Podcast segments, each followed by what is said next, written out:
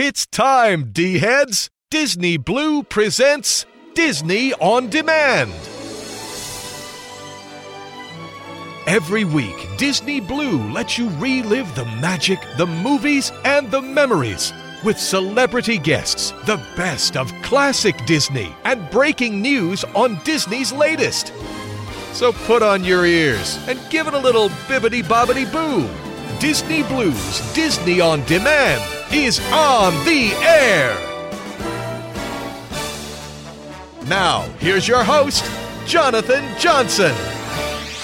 All right, all of you Disney fans, you tuned in for another magical installment of Disney Blu's Disney on Demand. And this week, for show number 135, for the week of February 4th, 2016, we're going to a galaxy far, far away. Yes, in celebration of my birthday this weekend, we're going to go to the galaxy that is out in space with one of our biggest and furriest friends in the Star Wars universe. And we have none other than Joonas Suotamo stopping in here this week. Now, that name may sound brand new to all of you D heads out there, but Joonas is the one who has worked alongside Peter Mayhew as Chewbacca in the newest installment in Star Wars The Force Awakens. And he's going to stop in and talk about a variety of different things what it was like carrying on this iconic character within the Star Wars universe, having a mentor than none other than Peter Mayhew on set, and working alongside him in many of the scenes throughout Star Wars The Force Awakens. We also talk about that infamous day of when Harrison Ford got hurt on set, what's in store for the next installment of Star Wars, as well as toys, collectibles, and so much more. So get ready as we have none other than Chewbacca. Yes, Joonas Suotamo, who played Chewbacca alongside Peter Mayhew, stopping in here this week here at the show.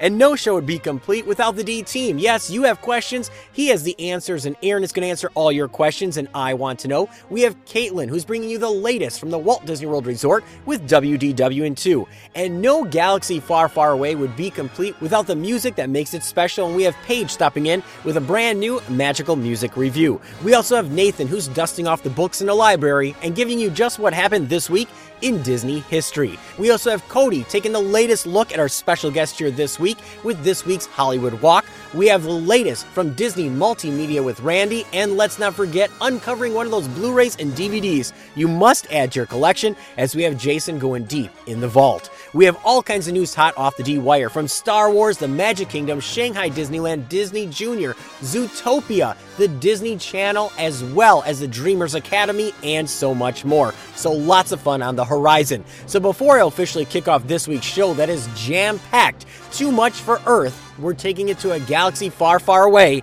I do want to mention that DizRadio.com is probably sponsored by Mickey's Travel.com. Mickey's Travel, who has been in business since 1994, is knowledgeable. They're experts and they're going to help you plan and book your Walt Disney World vacation and make it the most magical that you can possibly have for you, your family, and your loved ones. And just by mentioning that you heard about them here on Diz Radio, they're going to hook you up with some extras. Yes, they're going to give you lanyards, autograph books, and so much more. So definitely check them out. Mickey'sTravel.com, the official sponsor of Diz Radio, and remember to tell them that you heard about them here at Diz Radio to get those extra goodies. So, all of you D heads, with that said, I am excited. As I mentioned, it is my birthday officially this weekend, so I wanted to go to a galaxy far, far away. So, let's officially kick off show number 135 for the week of February 4th, 2016. And I'll be right back, all of you D heads. Let's kick it off.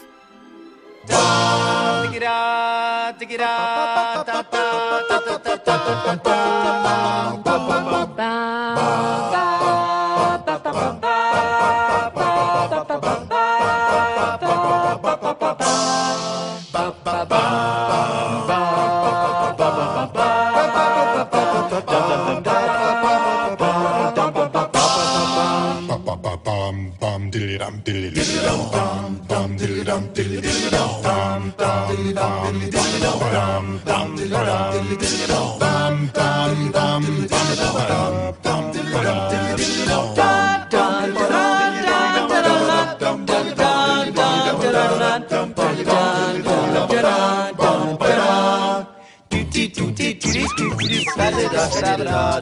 Ba ba ba ba ba ba ba ba ba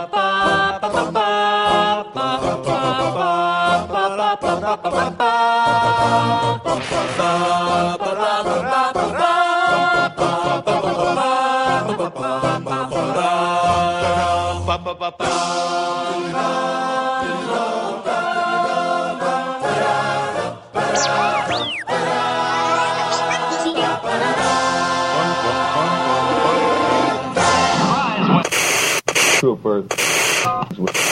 envelope to Davis and Kirk.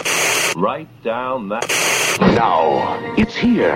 The excitement, the adventure of a new force at breakfast. We'll call them C-3POs. New C-3PO cereal from Kellogg's. Twin rings, phase together.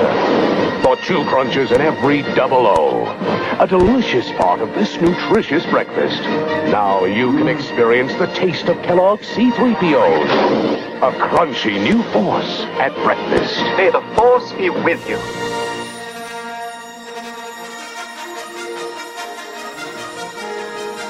Hey, I'm Joonas Suotamo. I played Chewbacca alongside Peter Mayhew in Star Wars The Force Awakens, and you're listening to Disney On Demand.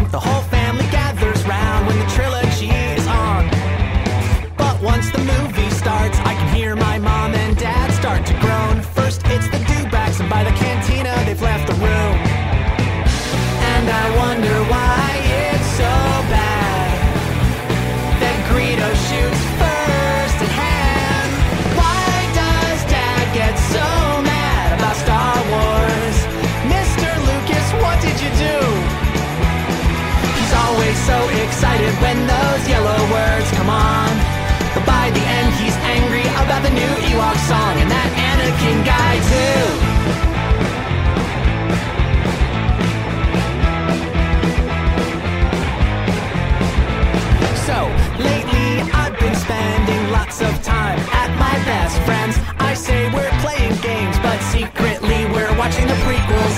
I wish I could tell my dad that episode one really isn't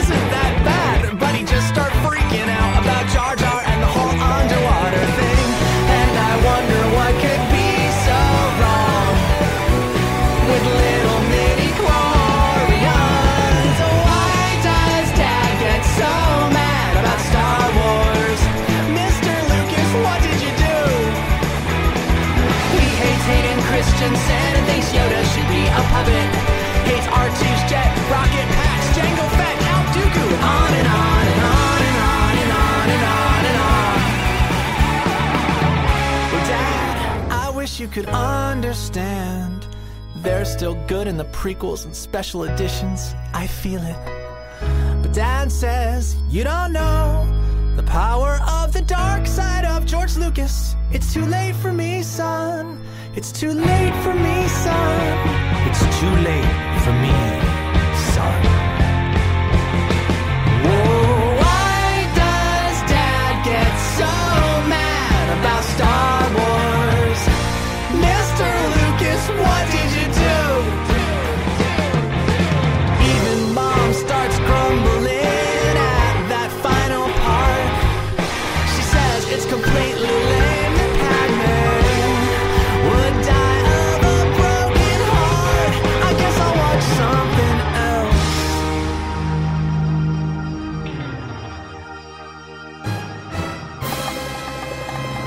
Hey, D heads, you're listening to Disney On Demand, Wow, it's dark in here. Wow, and now it's too File bright. Oh taking you on those magical journeys from your lifetime of Disney. Kari, Kari McKeon. It's like Carrie only with a K instead of a C and an A instead of an E, and only one R and an I instead of an I. It's Disney On Demand. well, it started out like any normal sitting gig, you know, with the reassuring of the parent and all. Here's your host, Jonathan Johnson. I just wish I could forget the whole thing. You will, kid. You will. All right, all you Disney fans, so I am back, and I hope you enjoyed the official kickoff for show number 135 for the week of February 4th, 2016. As we're gearing up, we're celebrating my birthday weekend, and we're going to a galaxy far, far away, as we have none other than Joonas Suotamo stopping in here this week. Yes, he is Chewbacca in Star Wars The Force Awakens alongside Peter Mayhew and so much more, and he's going to be stopping in here to tell us just what it was like being part of this iconic installment in the movie franchise. We also have the D team here with Aaron, Nathan, Caitlin, Paige, Cody, Randy, and Jason all stopping in with signature segments and so much more, including news hot off the D wire. So before I jump into all that and really get this show rolling here this week, I do want to give you all the different ways you can stay connected here at the show. And first and foremost, you can always visit our official website at dizradio.com. That's D I Z Radio. There you can find our full list of past shows, the complete archives, our latest news blogs, our lifetime of Disney player, podcast archives, and more right there on our official website at dizradio.com, D I Z You can also connect up with us all over the social media outlets on Facebook at facebook.com slash Disney On Demand. You can also join our discussion group, the Diz Wire D Radio Discussion Group on Facebook as well. You can also follow us on Twitter, Instagram, Pinterest, and so many other places. Just search Diz Radio, D-I-Z Radio, Disney Blu, that's B-L-U, or Disney On Demand, all of which are going to help you find our fun, unique, magical show here at Disney On Demand. And remember, if you want to stay up to date with the latest shows, you can always subscribe through iTunes and Stitcher Radio and get the latest shows right there on your iPhone, your Android, your tablet, and more just by subscribing through iTunes and Stitcher Radio. And remember, you can find all of these links on our official website at dizradio.com, D I Z So, all of you D heads, with that said, let's jump into the news hot off the D wire here this week, and let's kick it off all the way to the original park in the Disneyland Resort. And how about the Disneyland Resort offering 16 unforgettable experiences to brighten the spring or summer visit of 2016? Now, spring and summer at Disneyland Resort are going to be more thrilling than ever, as they put it, with all new family vacation fun and spectacular entertainment. I have to say that they really have to push this since much of the park is closing down for Star Wars Land. But and always staying positive here at the show. How about the first thing? The new live Frozen musical is going to premiere in late 2016, immersing audiences in the emotional journey of Anna and Elsa within all of the excitement of an all new live theater. Now, the entertaining musical adaptation will include elaborate costume sets, special effects, and show stopping production numbers. That is true for anything that they've already done with their musicals that have been brought to stage. Now, the second thing they have is the fun filled Luigi's Rollickin' Roadsters attraction question. Boy, is that a tongue twister. Debuting at the Casa Della Tires in Carsland is rolling with fun as Luigi's cousins have come from Carsoli, Italy to help celebrate race day in Radiator Springs. Now, park guests can join in the fun by hopping aboard a miniature Italian roadster in the style of the late 1950s micro cars. Now, the cars perform the traditional dances of their village, moving to upbeat music, and Luigi singing in precision choreographed dance of what appears to be a trackless dance floor. Now, each car has its own routine, so guests will enjoy different ride experiences depending on which car that they land in. Now, this sounds unique. It sounds like it's going to be kind of wild, kind of crazy, all over the board, but really it is a timed sequence where you're going to be dancing with the other cars. That sounds like a lot of fun for me. Now, there's also going to be the Star Wars Launch Bay, which invites guests to visit the Star Wars themed cantina. You can discover authentic replicas of the film props, encounter Star Wars characters such as Chewbacca, yes, a favorite, apparently, right, with him being a guest here this week, and the light side, the dark side, as well as Kylo Ren. Now, the Star Wars themed transformation doesn't end there because they have the transformation of Space Mountain into Hyperspace Mountain, which thrusts guests into an X Wing starfighter battle as they race through the darkness. Now, the experience is enhanced by an all new soundtrack inspired by the Star Wars film's musical themes, reorchestrated to match every move in the attraction. Now, sticking with the Star Wars themes, of course, at Star Tours, the adventure continues Everybody knows this one. There has been fantastic changes with this, including all new characters from Star Wars The Force Awakens that are going to be part of your Star Speeder 1000. Now, guests will also relive stories from the Star Wars saga or discover them for the first time with a new short, Star Wars Path of the Jedi. Now, this film is going to connect iconic scenes from the iconic films in all new fun ways. And there's also going to be more Star Wars, yes, with Jedi training Trials of the Temple. Now, it's been reimagined with Darth Vader and the seventh Sister Inquisitor from the popular Disney XD series Star Wars Rebels. Yes, I love the Inquisitors. They are awesome. The uh, Rebels is a fantastic show. But getting back on topic, of course, Star Wars Land is going to be coming. Now, there's also going to be the Paint the Night parade. It's going to build on the tradition of the breathtaking nighttime parades and the Disneyland Park that began with the Main Street Electrical Parade. Now, it's illuminated almost entirely by LED lights, and Paint the Night is a state of the art, vibrant, wonderful uh, parade that immerses guests into the magical, luminescent worlds of many Disney and Disney Pixar characters, including Ariel, The Little Mermaid, Woody Woody, Buzz Lightyear, Toy Story characters, Lightning McQueen, the princesses, Mickey Mouse, and so much more. Now, there's also going to be Disneyland Forever. This one is going to be one of my favorites. It's a fireworks spectacular that's going to entertain guests from the tips of their toes to the sky above, surrounding the audience with music, dazzling visual projections, and other special effects that bring the pyrotechnics to life in surprising new ways. Now, guests can also enjoy the projections from multiple locations, including Main Street, Small World, and many other places. Now, shifting from Disneyland, let's get into California Adventure, and they're going to have the World of Color Celebrate. Yes, the wonderful world of Walt Disney. Yes, this is going to be a fun filled version where they're celebrating the world of color and Walt Disney together. Now, the award winning actor Neil Patrick Harris joins Mickey Mouse on a magical water canvas, bringing to life the remarkable story of Walt Disney and the happiest place on earth with animated imagery, live action film, fountains, lasers, special effects, and of course, an awesome musical score. Now, there's also going to be a lot of great things with Southern California residents getting discounts on themed dining, special events that will be happening at the resorts. Now, if you want to find out more about this and you are planning a trip to Disneyland, you can find out more at DisneyParksBlog.com or Disneyland.com. Now, moving along here, let's get into soundtracks. Since music does play a role in everything, whether that's the Star Wars universe, the Disney movies, our favorite Disney classics that live with us forever, how about Walt Disney Records is setting to release The Finest Hours original motion picture soundtrack. Yes, the heroic action thriller The Finest Hours is based on the remarkable true story of the most daring rescue mission in the history of the Coast Guard. Now it's presented in digital 3D, Real D 3D, and IMAX 3D. Now the film transports audiences to the heart of the action, creating a fully immersive cinematic experience on an epic scale. Now the Finest Hours original motion picture soundtrack features a score by award-winning composer Carter Burwell, and it has become available digitally already as of January 29th of 2016. Now he has scored over 80 films including Blood Simple, Raising Arizona, Miller's Crossing, Barton Fink, The Hudsucker Proxy, Rob Roy, Fargo. I mean, I could just keep going with these.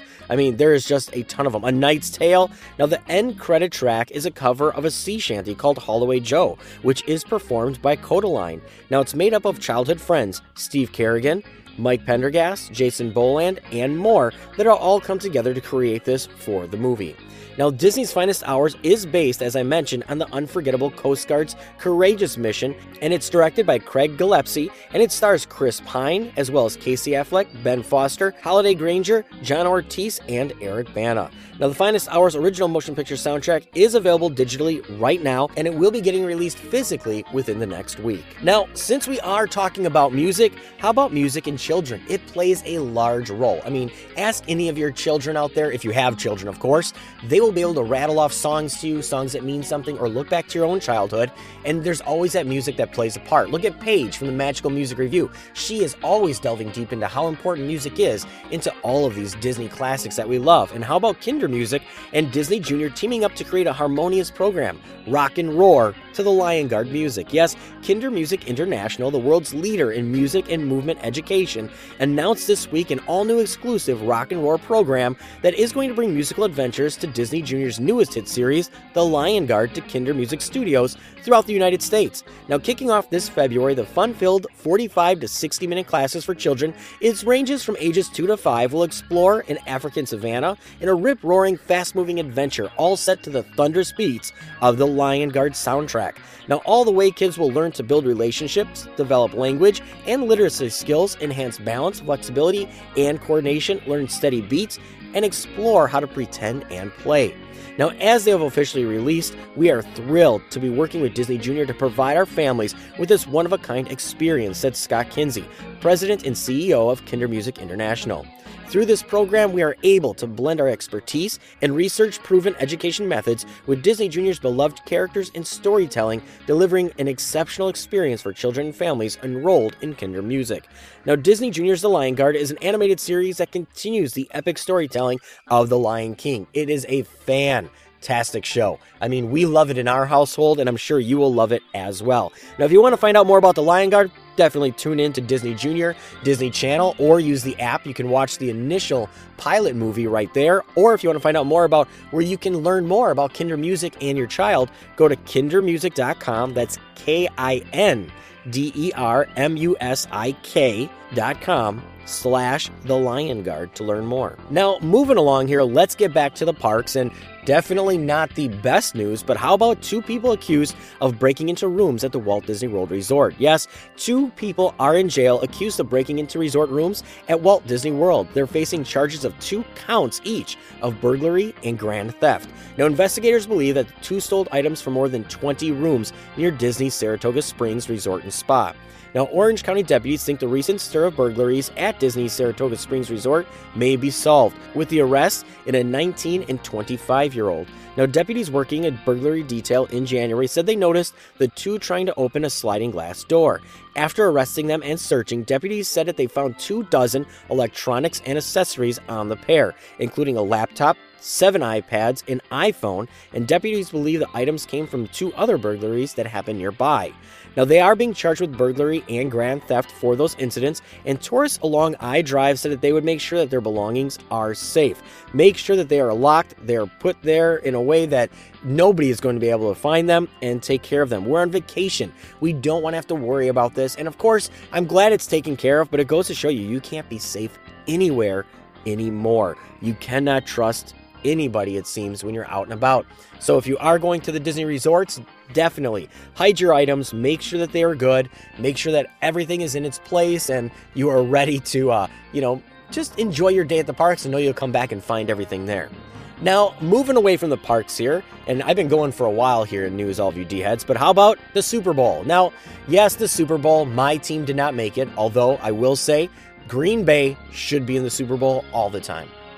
You know, boo at me all you want. Green Bay should always be in the Super Bowl. But Disney's The Jungle Book is teasing a Super Bowl TV spot. Yes, the Disney adaptation of Kipling's The Jungle Book is going to the Super Bowl, and it has a TV spot to go with it. Now, Disney's history with The Jungle Book has always been one that has been sentimental. We all love it. Come on. Look for the Bareness. Okay, I can't sing, whatever. But with an animated adaptation of its release in 1967, Walt Disney Animation Studios' version of the Kipling tale was the last animated film produced while Walt Disney was alive, and perhaps coincidentally, it was also the last full fledged animated musical released by the studio until The Little Mermaid almost 20 years later. But now Disney is resurrecting the classic tale of civilization clashing again, and by the looks of it, nobody is going to be whistling to the bare necessities. Indeed, there's plenty of Disney and adventure that they're looking for, but it definitely is not going to be a musical. Now, in the announcement that did happen this week, it is sure to surprise nobody because Disney is releasing a Jungle Book Super Bowl TV spot that is going to feature Mowgli and the rest of the creatures that we all know and love. Now, this is going to be fantastic, so stay on the lookout for it the all new trailer for the Jungle Book. So, all of you D heads, with that said, I do have more news hot off the D wire, so it isn't the last that you've heard of me, but it is going to be the time when I'm going to take a break, release the reins to the D team because you have questions, he has the answers. Aaron's going to answer those questions that I want to know. We're going to dust off the books. Look what just happened this week in Disney history. We have the latest from the Walt Disney World Resort with WDW2 and so much more as we gear up to go to a galaxy far, far away with Yuna Suotamo Yes, Chewbacca in the Star Wars The Force Awakens, who played Chewbacca alongside the iconic Peter Mayhew, and he's going to be stopping in here very shortly as well. So before I release the reins to the D team, I do want to mention that DizRadio.com is probably sponsored by Mickey'sTravel.com. At Mickey's Travel, they've been in business since 1994. They're knowledgeable, they're experts, they know the Disney planning process inside and out, and with their expertise, their noted track record, and them wanting to personally connect with you, they're going to make the most magical Disney vacation that you book with them. And if you even mention Diz Radio that you heard about them here on our show, they're going to hook you up with some goodies. Yes, you can get autograph books, lanyards, and so much more just by booking and mentioning that you heard about it through Diz Radio. So definitely book your trip. It's 100% free with somebody that has been around for some time, since 1994. They're knowledgeable, they're experts, they know the insides out. They'll help you plan, they'll help you get your dining arrangement set, and they are going to make sure that you have the most magical time with you, your loved one, your spouse, your children at Mickey's Travel. So definitely check them out, mickeystravel.com, the official sponsor of Diz Radio. So, all of you D-heads, with that said, I'm going to release the reins to the D team. I'm going to continue on here. I'm going to take a drink here because, yes, I have one gigantic strawberry margarita sitting here with me I'm sipping in the studio, and it tastes pretty darn good. So I'm going to release the reins to the D team, and when I come back, I have more news hot off the D wire. So with that, I'm going to leave you with a little bit of my Jedi Master, yes, a little bit of Yoda, and take it away, team. I met them in a swamp down in Dagobah where it bubbles all the time like a giant carbonated soda soda. I saw the little wren sitting there on a log. I asked him his name and in a raspy voice he said Yoda. Y-O-D-A, Yoda. Yo-Yo.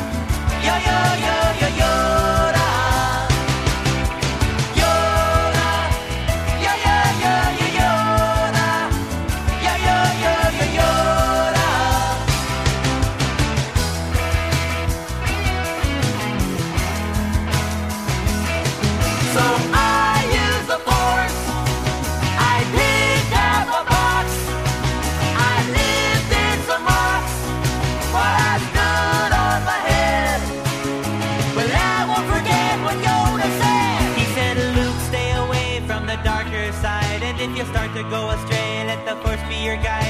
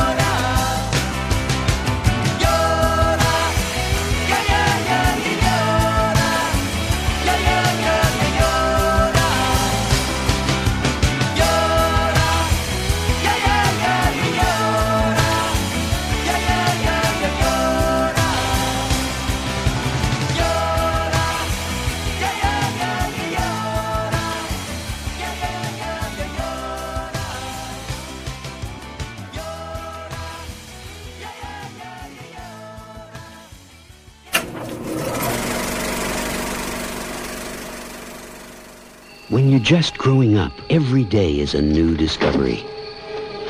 But nothing David Freeman has ever experienced will prepare him for the adventure that lies ahead. Sit down. I think there's been some sort of mistake. Your brain contains data what? necessary to get me and my friends home. I'm just a kid. You are the navigator. Walt Disney Pictures presents a new adventure fantasy. What are are you doing? Above and beyond the ordinary. Take me back! Okay. Oh no! Flight of the Navigator. Do something! You're the navigator, not me. 20,000 feet and falling. Come on, one of these has to start it.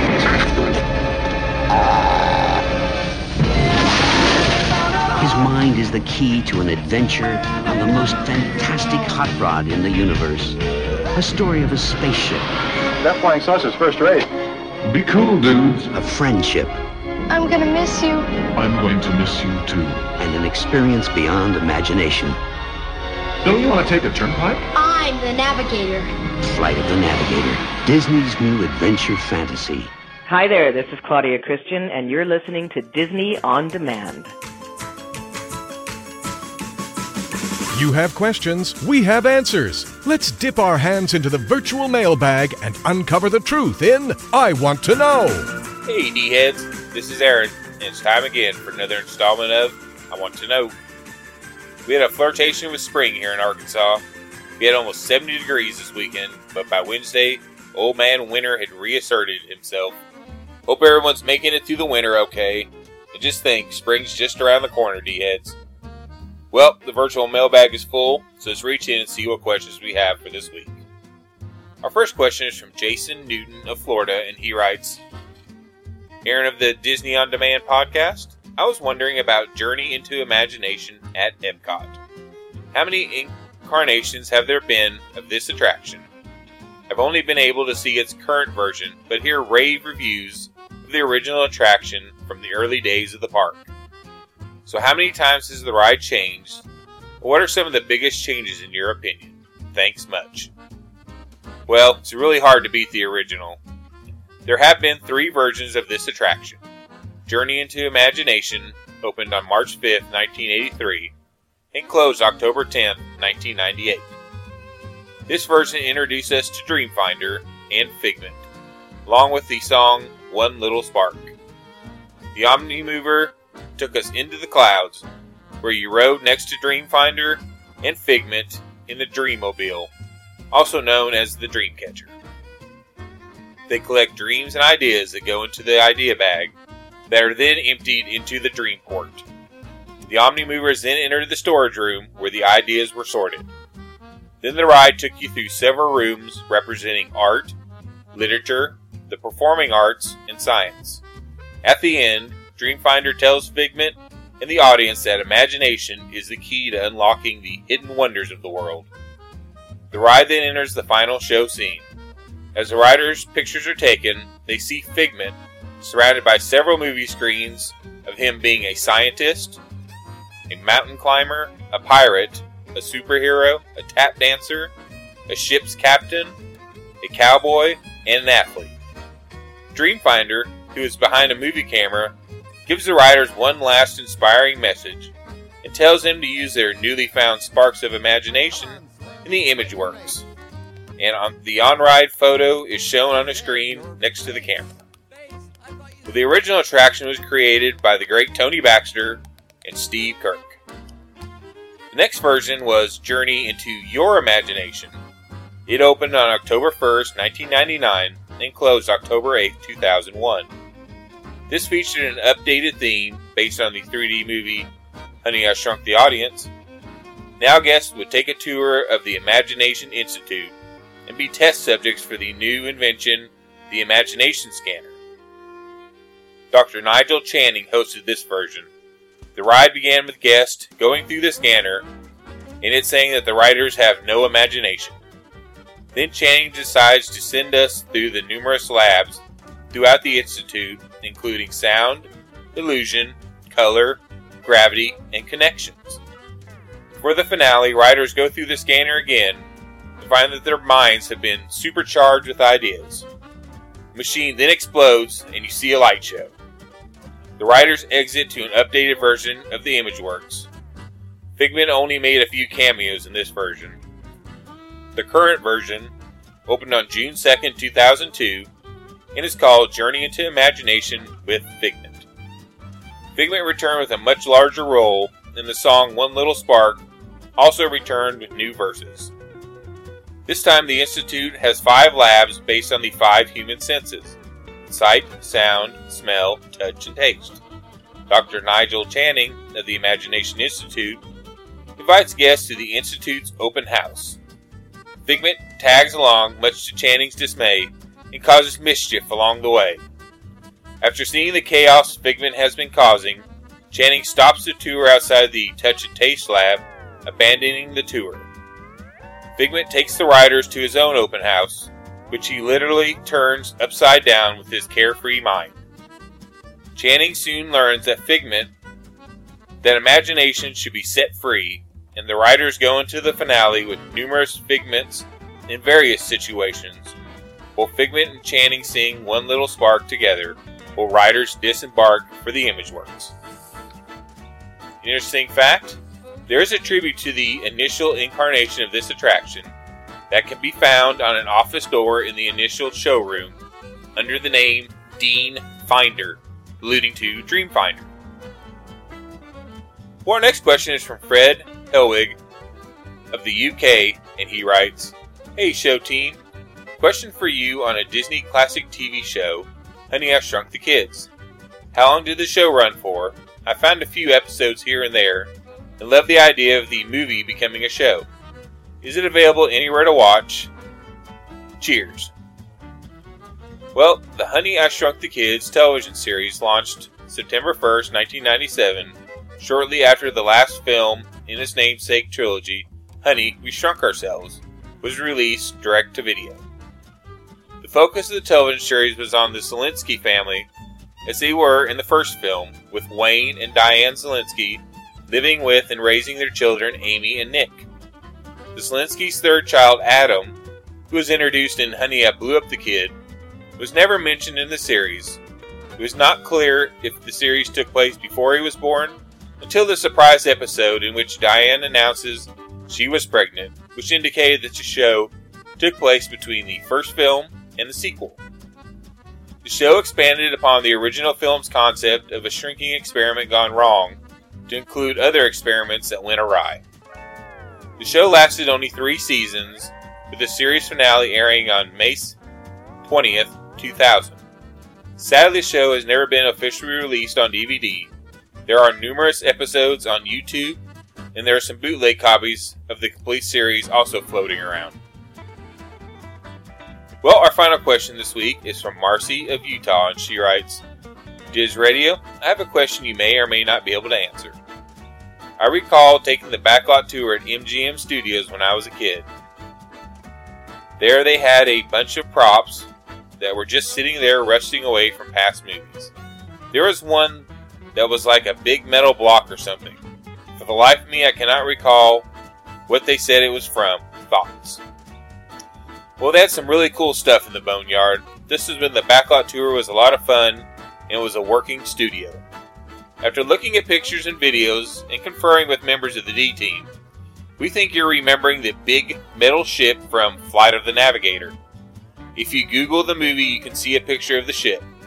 Hope this is what you're remembering. If it's not, please email me so I can try again. Well, D heads, that concludes another installment of I Want to Know. Thanks for the great questions and keep them coming.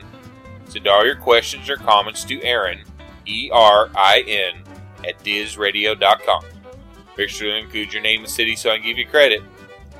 And remember, D heads, laughter is timeless, imagination has no age, and dreams are forever. We'll see you next week, D heads. Trooper. Addressed envelope to Davis and Kirk. Write down that. The Szalinskis blast back in time to see Wayne's favorite band. Wow, 1963. You're so cool, I love you! But when their secret is revealed, You're spies! how much do you really know? A musical menace is unleashed. Overthrow parents. Stop the music! It's evil! Now, Team Szalinski swings into action. Next week on Honey, I Shrunk the Kids, the TV show.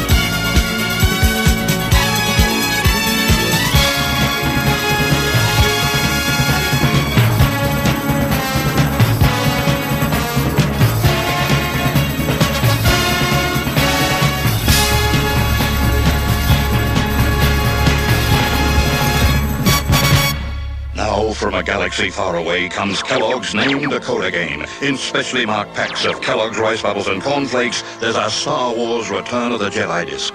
Rub the silver spot, decode the name, like Luke Skywalker or evil Darth Vader, and you could be an instant winner or win a sweepstakes entry. Over 2,000 Toltoys Return of the Jedi prizes to be won.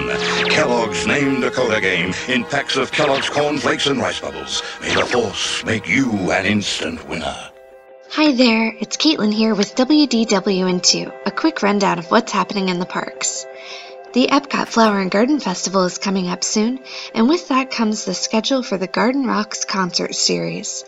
This year will feature new acts including Blood, Sweat, and Tears featuring American Idol's Bo Bice, Georgia Satellites, and Darlene Love and Starship featuring Mickey Thomas, the Little River Band, the Village People, the Guess Who, and more will be back to the America Gardens Theater again this year. To see the full concert schedule and find out when your favorites are playing, check out the Disney Parks blog. Other new additions to the Flower Garden Festival this year are two outdoor kitchens. La Isla Fresca will feature Caribbean cuisine with menu items like spicy jerk chicken or grouper with mango salsa, and the Cider House will feature tastes of the UK like a pear cider brined shredded corned beef, braised cabbage and pears, as well as four different flavors of hard ciders. The Flower and Garden Festival will run from March 2nd through May 30th this year. If you've got a little guy who'd rather be a knight in shining armor than a pirate, you're in luck. The Bibbidi Bobbidi Boutique has a new knight package where your child can get a little pampered Prince Philip style. The package includes hairstyling with gel, a sword and shield, and confetti, and an optional add on is a Royal Knight costume t shirt with a detachable cape. While the experience doesn't last as long as its princess counterpart, the fairy godmothers don't make it any less magical. It's sure to be a fun addition for a kiddo who'd like to dress up for the day. To make a reservation, call 407 WDW Style. Thanks for listening, and until next time, don't forget you can fly.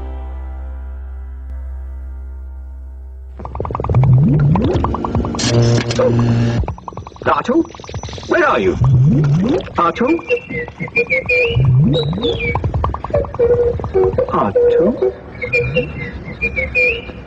Huh?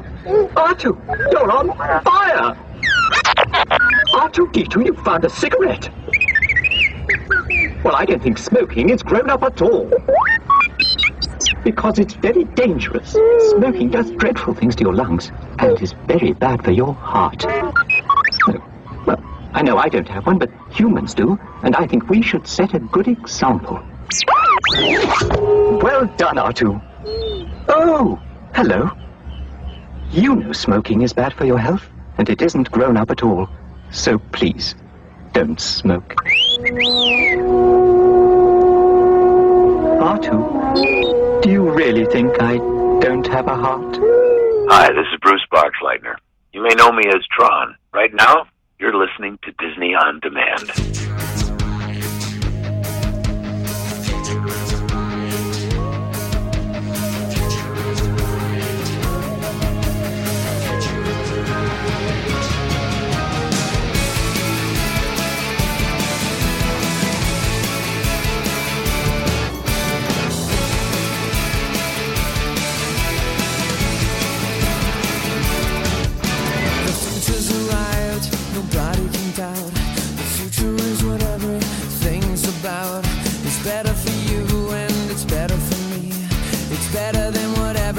Thought it would be. The future has arrived. The future has arrived today. The future's alive, alive as can be. Just open your eyes, it's as plain to see. Just don't be afraid, just keep going on. One step at a time, and you can't go wrong. It's time to create, time to grow.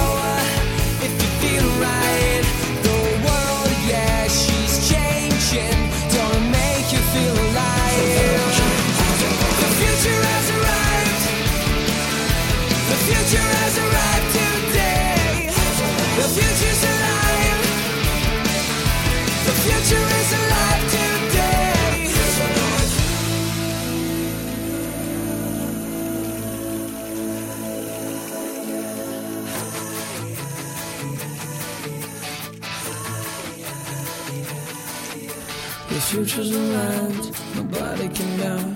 The future is whatever things about. It's better for you, it's better for me. It's better than what everybody thought it would be. It's time to create, time to grow. If you're feeling right,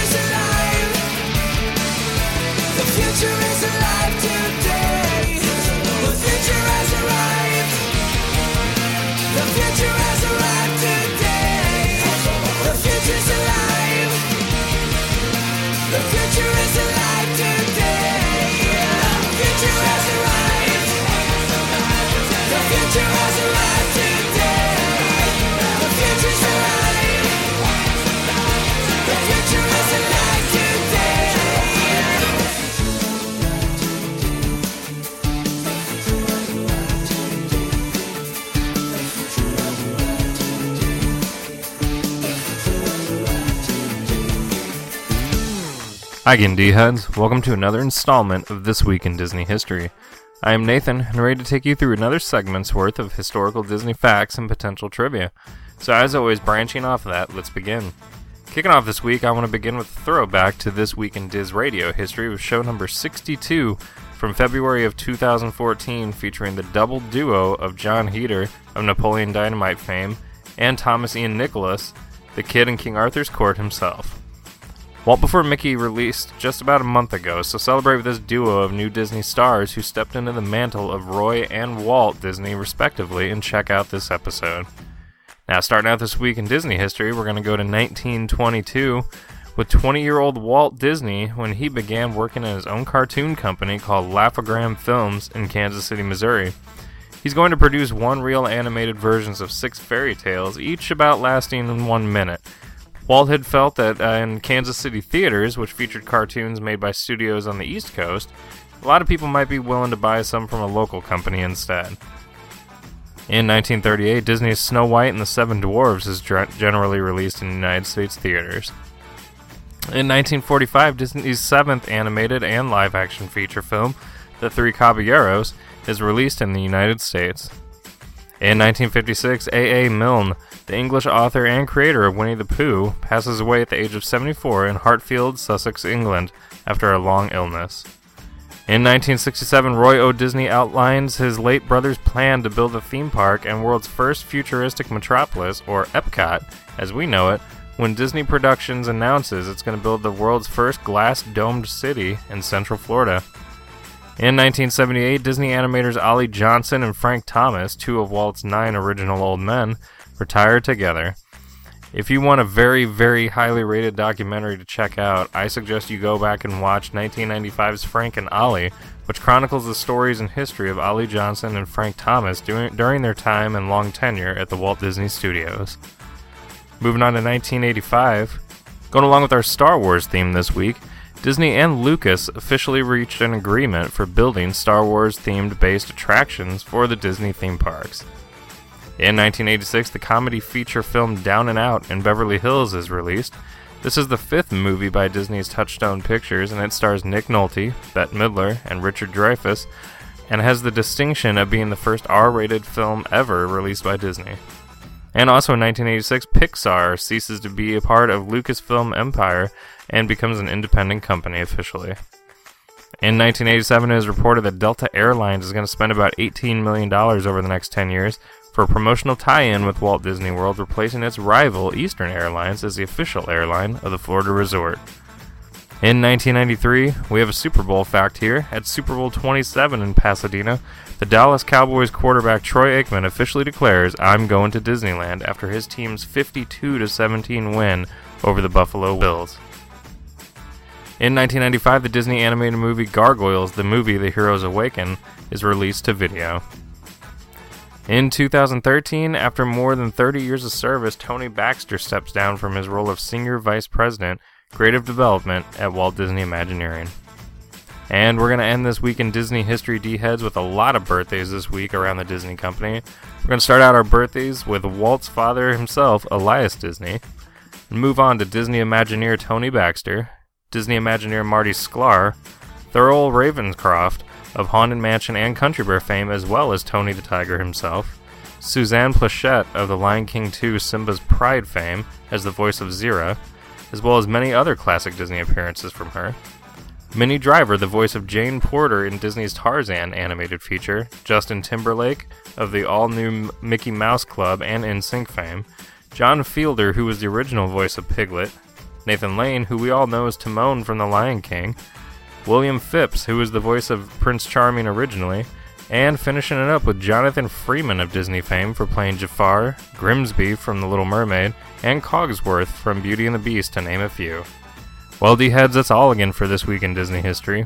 Hope you enjoyed and learned something new maybe you didn't know. Feel free, as always, to email me at nathan at dizradio.com. Would love to hear from you. As always, guys, have a great week and see you real soon.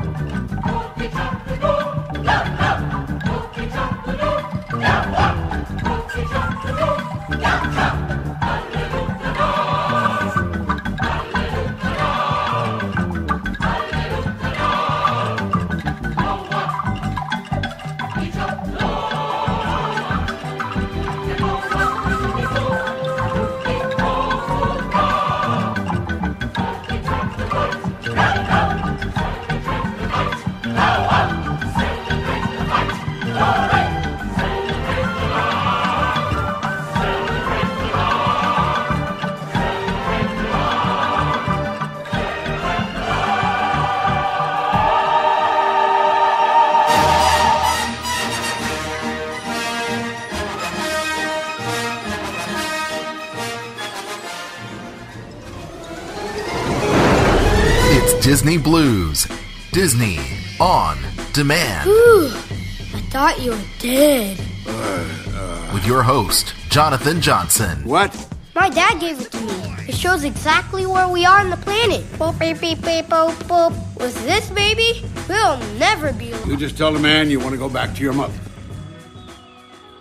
All right, all of you D heads, yes, I am back once again. I'd like to extend a very special thank you once again to the D team of Nathan, Caitlin, Aaron, all stopping in here with their signature segments, adding that magic and fun. And remember to connect up with the D team. You can connect up with the D team right there on our official website at dizradio.com. Send them an email, drop them a line. They don't bite. They might nibble a bit, but they won't bite. So definitely drop them a line and connect up with them on our official website. So thank you, D Team, for stopping in. So we have a lot more things on the horizon. We also have the Hollywood Walk with Cody stopping in here. We have Paige, Jason, and of course, Chewbacca himself. Yes, Joonas Suotamo stopping in here very shortly as well. So I'm not going to delay it much more. I'm going to jump right back into that news hot off the D wire. And how about Disney XD with their spin off Lab Rats show and Mighty Med with Lab Rats Elite Force? Yes, Lab Rats Elite Force is the brand new spin off series on Disney XD, and the show will be part of Lab Rats and Mighty Med universe. Yes, the show is going to premiere on Wednesday, March 2nd on Disney XD. Now, the show will feature Boo Boo Stewart, who you know from The Descendants, and Ryan Potter,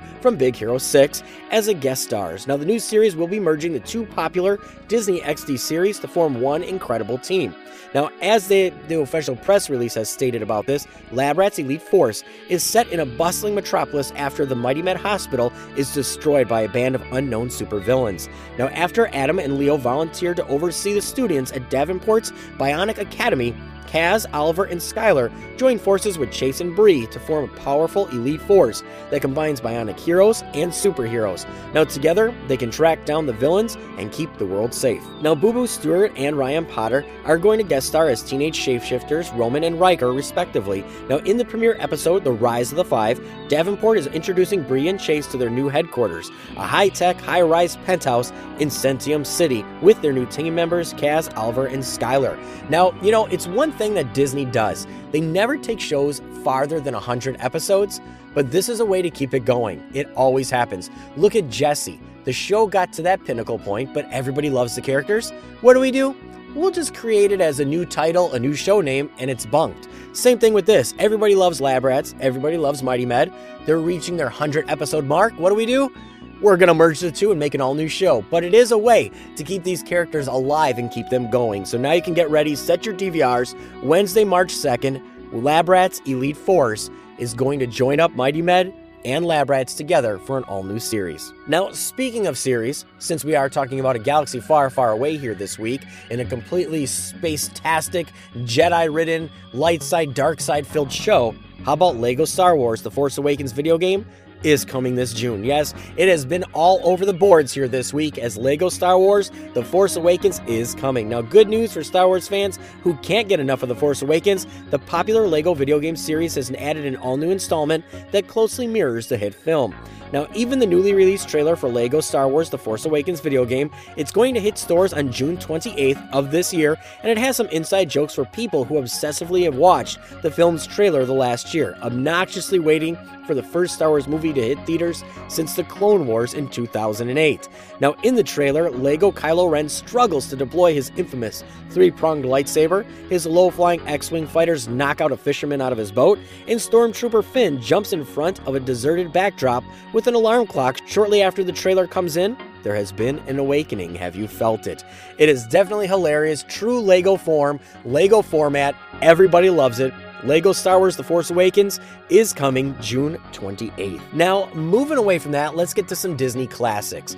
And how about the very first animated classic and Snow White and the Seven Dwarfs hitting Blu ray. Yes, Snow White and the Seven Dwarfs is hitting Blu ray, and there's going to be some great things with this. Now, I already have it on Blu ray, but it has finally been released on Blu ray, and fans across the world are jumping over joy of this version. Now, it's hard to believe that this movie is from 1937, and it's still being released in new ways and with technology that is making it pristine. Now, there's a lot of great things that they do have with this, including Disney's First Princess, the fairest of them all, with seven facts that you may not know about Snow White. There's also In Walt's Words, Snow White and the Seven Dwarfs. Now, this feature is fantastic, and Walt's interviews from that era, and it's really crazy to see a young Walt Disney uh, interviewing with people saying, Hey, I'm going to be, uh, you know, making a full length cartoon, and everyone just could not wrap their head around it. There's also alternate sequences, bringing Snow White to life, and more, but what I'm saying is you gotta pick this up. Even if you have the Blu ray, this is one you want to add to your collection once again because there is so many great new things on with it. Now, moving back to the small screen and Disney Channel and Descendants. Now, how about the all new pop vinyl figures are available for pre order? Now, we all love our pop vinyl figures, whether that's Star Wars, Disney, even everyone who's like Walking Dead fans, Marvel, you name it. Everybody loves our pop vinyl figures. They're fun, they're quirky, they're great just to have on your desk at work. But now the Disney Channel original movie, The Descendants, has already spawned a prequel book, an upcoming sequel book called Return to the Isle of the Lost, and a multiple web series and an upcoming sequel. And of course, last week we had Dan Payne, who is the Beast from Descendants, here on the show. Now you can get Mal, Evie, Carlos, and Jay in the initial wave that expected to arrive in May and June of 2016, and it is available for pre-order. Now you can also get more of these from the Disney universe, of course, with Frozen and other ones. But now, if you're a Descendants fan, you can get your pop vinyl figures ready to pre-order and have them on your desk by summer. So, all of you D-heads, with that said, I am going to end news here this week. We have a lot more things on the horizon. We're getting ready for Chewbacca himself, yes, Han Solo's co-pilot in Star Wars The Force Awakens with Joonas Suotamo, stopping in here direct from Finland, chatting with us about a variety of different things, from how we landed the role, working under the mentor of Peter Mayhew, alongside with him on the set, the infamous day when uh, Harrison Ford got hurt on set, and so much more, so get ready for that. But until then, we have more from the D team. Yes, we have the Hollywood Walk with Cody. We also have the Magical Music Review with Paige, the latest in Disney Multimedia with Randy, and let's not forget going deep into the vault with our very own Jason. So, all of you D-ads, lots of that on the horizon. So, I'm going to release the reins to the D team, release it with a few more goodies for you, some bites and some sound bites, and get you ready for that galaxy far, far away. And next time I am back, I'm going to be sitting here and probably looking like an Ewok next to the one and only Joonas Suotamo, Chewbacca from Star Wars The Force Awakens. Be right back, all of you D heads, and take it away, team. A long, long time ago, in a galaxy far away, Naboo was under an attack. And I thought me and Qui Gon Jinn could talk the Federation into maybe cutting them a little slack. But their response, it didn't thrill us. They locked the doors and tried to kill us. We escaped from that gas, then met Jar Jar and Boss Nass.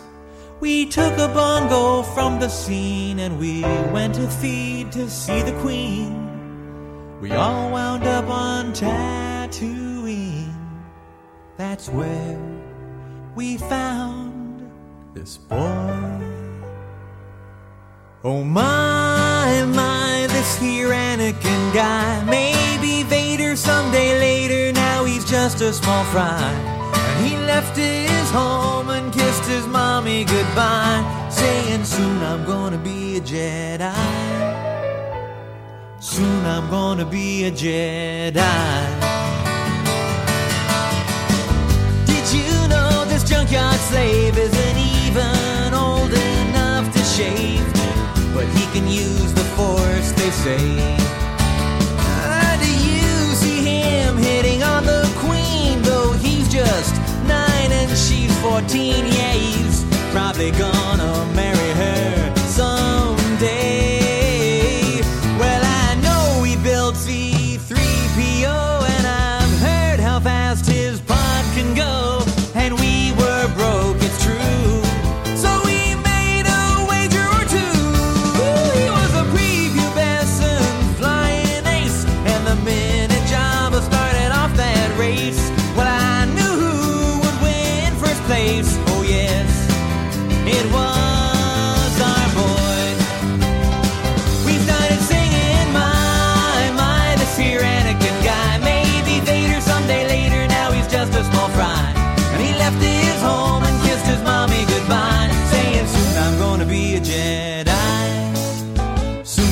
Gonna be a Jedi.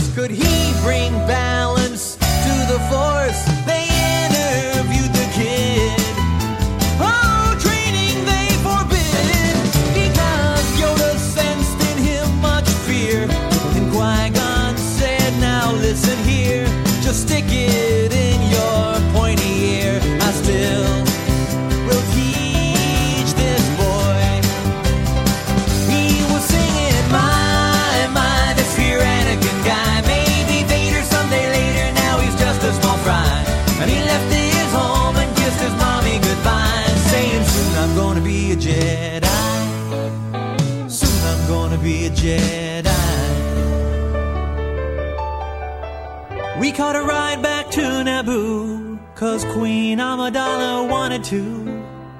I frankly would have liked to stay. We all fought in that epic war, and it wasn't long at all before little hotshot flew his plane and saved the day. And in the end, some Gungans died, some ships blew up, and some pilots fried. A lot of folks were croaking. The battle droids were broken. And the Jedi I admire most met up with Darth Maul and now he's toast. Well, I'm still here and he's a ghost. I guess I'll train this boy. And I was singing, My,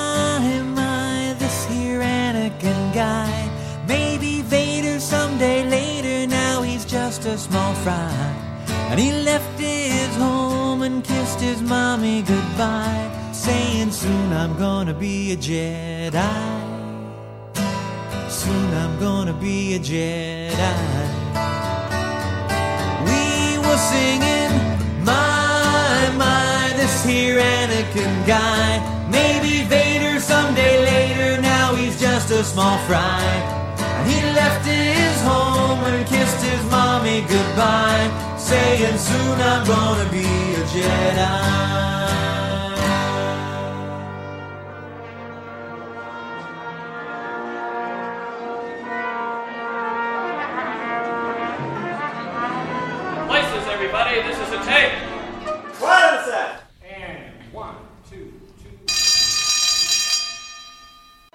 Let's start those projectors and look at this week's Hollywood Walk.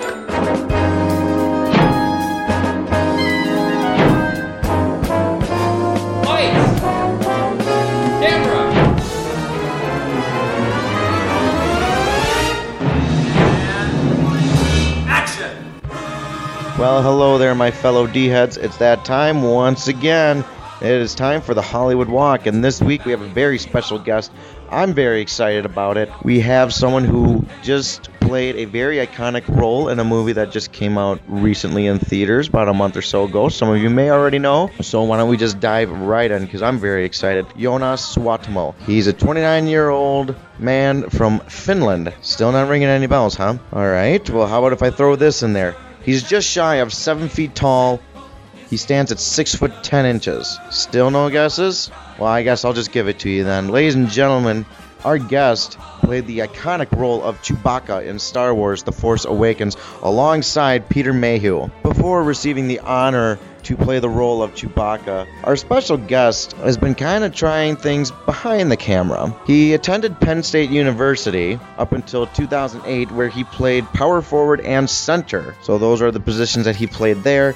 During his time at Penn State, he was named ac- named to the academic All Big Ten team not once but twice. So he's quite the scholar on top of things and he, uh, he graduated in three and a half years with a Bachelor of Arts degree. He played professionally in Europe for the Espoo team from 2011 to 2015, which during that time he was selling insurance over the phone to help start up his own video production company.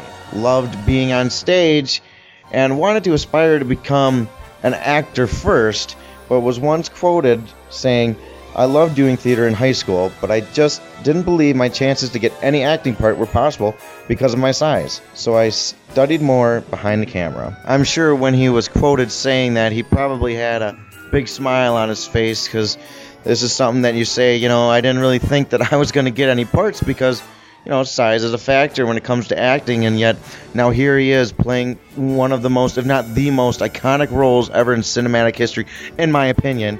You may have another opinion, but it's very hard to go out on the streets and ask someone if they know who Chewbacca is and they have no clue who you're talking about. As I mentioned, our special guest plays Chewbacca in Star Wars The Force Awakens alongside Peter Mayhew. Now, what that means is they kind of did it switching off, if you will. And there are some parts in uh, The Force Awakens where you'll see Peter Mayhew, and there's some where you'll see our special guest, Joonas. Now, they never say who is who. But from what I gather and from what I've been kind of digging up here on them is that by the time that these two were introduced on set, they were inseparable. So it's going to be very difficult to tell who's who, I'm sure, especially if you don't really know kind of how one would react and do things a certain way. I know I'm sure there are people out there that could probably tell you you know which in which scene is Peter and which scene is Joonas. I'm sure there's someone out there, but I can tell you it's not me.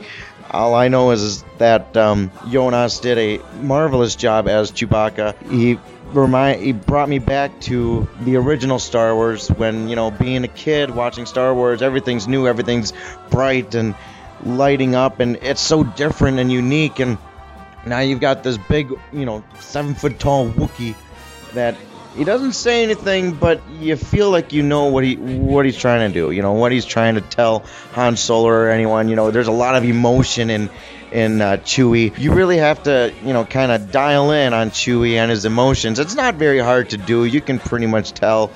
Uh, not very secretive or anything like that. And I believe our special guest did just a fantastic job of bringing the Chewie that I know and remember from watching the originals four, five, and six, and bringing that that Chewie into Star Wars: The Force Awakens. And let's be honest, how many Star Wars fans out there have not tried to do the Chewbacca growl? I remember doing it as a kid, playing with the Star Wars action figures, all the time. You know, just never sounded quite right. You know, it rarely ever does. You got to get it, you know, at the right moment uh, to get a good chewy growl out there. But uh, when you do, it's it is pure magic in itself. Sometimes I throw it at my wife just because, just to throw her off, to keep her on her toes. I think that's to do it for me this week. Again, I'd like to thank Joonas Suotamo for bringing back my one of my favorite childhood characters and bringing him back just the way I remembered him. And I hope to see him in the next one. That's it for me, D-heads. Have a good one. Shisa, Picha Huanke, Chewbacca.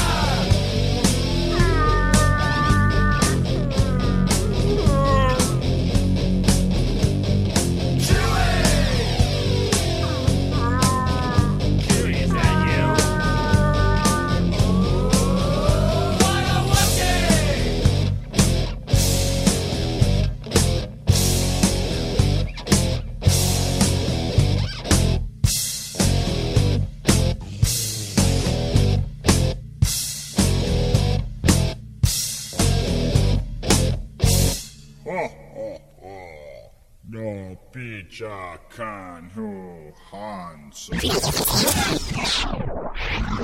Lights, camera, action! It's time for this week's Disney On Demand special guest. All right, all you Disney fans, you tuned in for another magical installment of Disney Blu's Disney On Demand. And as we continue to bring you all the magic and memories from your lifetime of Disney, one of those is taking you to a galaxy far, far away. And with us here this week is somebody that is continuing on with a legacy, something that has now gone on to break box office records. We have none other than Joonas Suotamo. Welcome to Disney On Demand. Well, thank you for having me. I'm very grateful. You know, it's our pleasure having you on here. And, you know, some people are probably wondering just who is this person? Who is this guy here? And I guess with that, you know, of course, you're a basketball player, but you have now continued to carry on that legacy of the iconic Chewbacca. I guess, how did it happen where you wanted to get into the role of acting and also landing the role of Chewbacca? Well, I think uh, I have basketball to thank for that because I, I played basketball my whole life. And uh, uh, when I was a teenager, I also fell in love with acting through high school plays and, and stuff. So, uh, but I carried on playing basketball because that was something that was going to be my future, my professional career uh, was was ahead. And uh, I went to Penn State to study filmmaking and play basketball on a basketball scholarship. And uh, and uh, kind of realized that maybe maybe basketball wasn't going to be my my end all career. So I started making little uh, films and uh, started a production company and uh, worked various jobs when I heard about this opportunity and uh, uh, pursued it. And I ended up having a having a part to play in the in the lovely Star Wars: The Force Awakens, and very happy about that.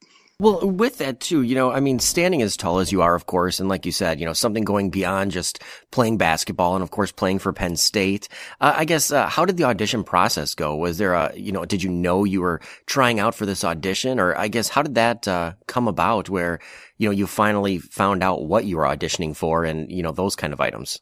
Well, it was obviously very secretive and, uh, they found out, the casting people found out about me uh, through basketball, uh, the national team of Finland. Uh, Henrik Dettmann, our, uh, the head coach, he knew some guy working in, in London in the FIBA, the World Basketball Association. He knew that guy, and they contacted me through through all those loops, and I started sending. I first sent my portrait, then I sent a short video uh, of me playing a caveman in a in a, in a gym, uh, and uh, it it was it was a very uh, it took like five months for for for me to hear uh, get the call that uh, congratulations you got the part. And it was it was very exciting the whole i had some sleepless nights when when that was going on. And yeah about that when when i found out about uh, it being Star Wars, I was obviously freaked out because I had no idea. I first first I thought it's just some uh, big Hollywood movie, some fantasy genre or something. And uh, when I when I heard when I saw the name production name that they used, the secretive production name, I kind of went online and looked at looked at all the information uh, over there and figured out it was actually Star Wars and made me very happy. Well, you know, and with that too, you know, I mean, Star Wars, it is such a, an iconic name, iconic film franchise.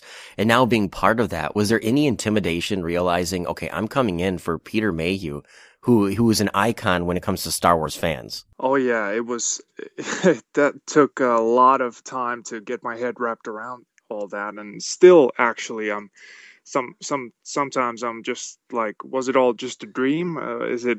it was such a uh, it was such an experience, uh, and it all like even living it, you know, like even being on on uh, in the heat of the moment, uh, I could just whenever I wanted, I could just uh, roll my eyes and say to myself, like, this isn't happening, really. I mean, look at look at this, look at all this, uh, and uh, meeting Peter Mayhew, working with him uh, to bring uh, to the big screen this legendary character Chewbacca. It was it was just just uh, I didn't know I had this dream, but it was a dream come true when I when I realized that I was I was going to be a part of it.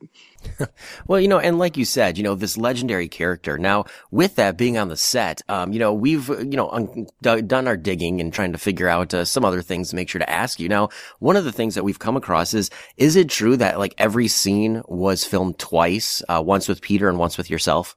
Uh, some of the scenes, yeah, yeah, absolutely. We we. Uh uh, for some of them, we did double takes, uh, but but obviously uh, we're we're not gonna we're not gonna say which ones and uh, the, any any details about that. That's for that's for those who are interested to uh, to figure out. And because I'm just happy that Chewbacca is back and he's he, the character is there, and it's uh, hopefully it's the it's exactly the same character that we had in the original trilogies and uh, so yeah there's some there's some secrets about the about the process and i'm happy they they're gonna stay secret. Well i think any any true star wars fan is going to be able to tell those little nuances and be able to tell the different. Now i guess with that too with donning that entire outfit was there one scene when you're on set that was your absolute favorite whether that was you know uh, running with his his fantastic gun or you know hitting up the millennium falcon? Was there one scene that was your absolute favorite well, yeah, I would have to say it was uh, the first time walking uh, up the Millennium Falcon ramp and uh, coming to the living quarters where, where the holochess is uh, in, in in the suit. Uh, it was it was just uh, a moment that will never never leave me. So it was absolutely absolutely um, uh, fantastic to to see the reaction that people had. You know when they're seeing this character uh, that they've you know only only seen seen on on the silver screen. You know uh, in in the 80s. Uh, and uh, so it was to give people that experience to uh, make them feel like like uh, kids again, like like so many did through many many things happening on set. But Chewbacca was, I think, one of those you know really special moments for everybody when they see Chewbacca again. Uh, so that made me really happy. Well, definitely, you know, and you know, without giving away too many spoilers, I, it's definitely not the last that we're going to see of him, you know, considering the end of the movie and all. But with that, you know, uh, uh, Chewie's right hand man with uh, Han Solo, and you know, uh, we had come across a couple of different articles that uh, you know you had mentioned about uh, that people have mentioned you when he had hurt his ankle that day with the you know on set. what was it like being there, realizing, oh my gosh, Harrison Ford is kind of in trouble, you know, right there on set at that moment? Well, it was a it was one horrible situation. Uh, we we were just rehearsing this thing, kind of a kind of kind of just going through the motions and figuring out what what to do here and how to how to approach this. Uh, when when all that happened, it was it was a, a mistake, huge mistake. Um, and uh, we we thought at the moment that we had to do something, and we immediately jumped to lift the hydraulic door, which wouldn't wouldn't move because there was tons of uh, tons of uh, pressure, you know, pushing, keeping it there.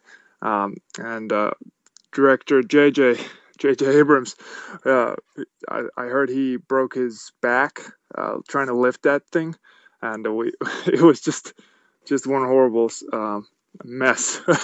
but the calmest of all, I think, was Harrison Ford. He was he he wouldn't uh, wouldn't let that you know get to him. So he was he was a true champion, you know, uh, from when we were filming and to that horrible accident. You know, he wouldn't. He's a he's a true hero, I think. Well, you know, he's one of those, uh, you know, veteran actors that just knows, uh, you know, hey, things happen on set and he stands, th- stands through it all. But with Harrison too, um, you know, without giving away too much, you know, he does have a pretty dramatic scene with Adam Driver and whatnot. Um, you know, what, what did it feel like being on set that day? You know, knowing what scene was actually going down when, uh, you know, like I said, I don't want to give away too much, but let's just say fans can say goodbye to Han. Yeah, it was, a very very emotional uh, day, both both on, on the story wise and but also also you know working there uh, because um, it wasn't like other days uh, when when people would be chatting between takes and uh, uh, there would there would be this this air of hey we're making Star Wars. Yeah, that day was it was um, not like that, and uh, I definitely.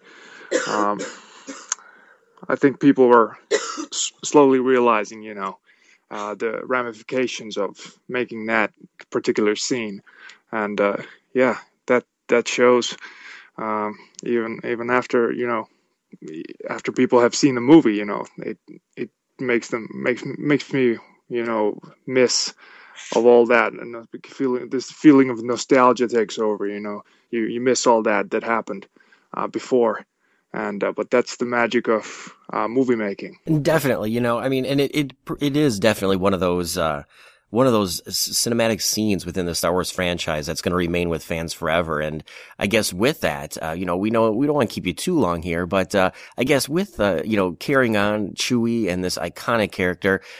Are you one of those where you're going to find yourself going out and making sure you get a couple of uh, Chewbacca action figures from the new movie? Uh, oh yeah, I secured my uh, Chewbacca action figure.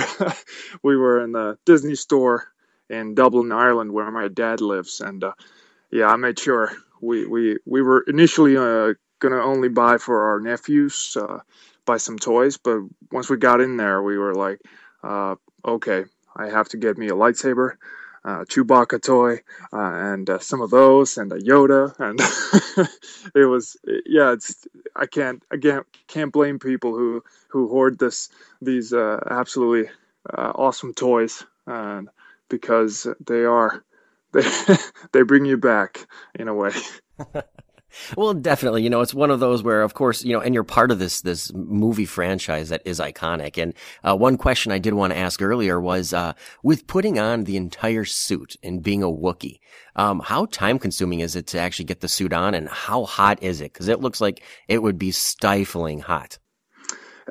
Yeah, um, I'll, I'll get back to that. I'll start with the I'll start with the suit. Yeah, it takes about I would say about an hour hours worth of prep to you know be ready for for a scene if we had to hurry. Uh, it starts with the eyes. You first paint the eyes black, and uh, and then then you um, put on this lycra suit, and then you jump into the lycra suit that's covered in in fur. Uh, they knotted each hair individually in there. Uh, it took a lot a long time because they made many suits.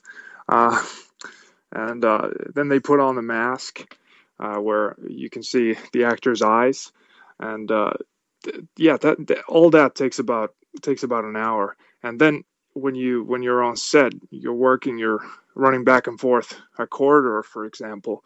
It's uh, it gets pretty it gets pretty toasty.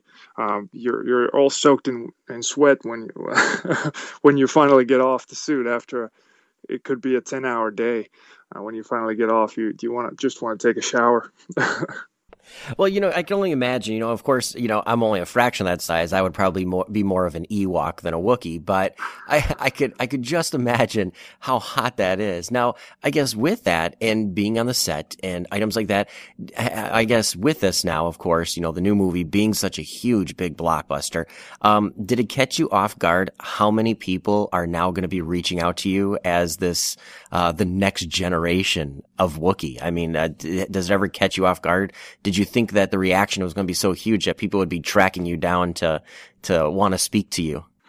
Um, I, I was I was uh, prepared and on when we were when we were filming this, you know, people some some people came to me and said, you know, this this is going to change your life, and I didn't really didn't really uh, pay much attention to that, and uh, now I can see, you know, what, just how uh, important it is for people to uh, to follow closely uh, how how these uh, incredible movies are made and and the people behind it. And it's there there are so many people behind this this uh, this movie that go unnoticed you know for the general population. And and uh, yeah I'm, I'm kind of kind of happy that some people you know take the time and approach and write messages. And uh, it's it's a great great thing. And uh, uh, if it weren't for, weren't for the fans, you know, this uh, none of this would be possible. So I'm very very happy about that, and uh,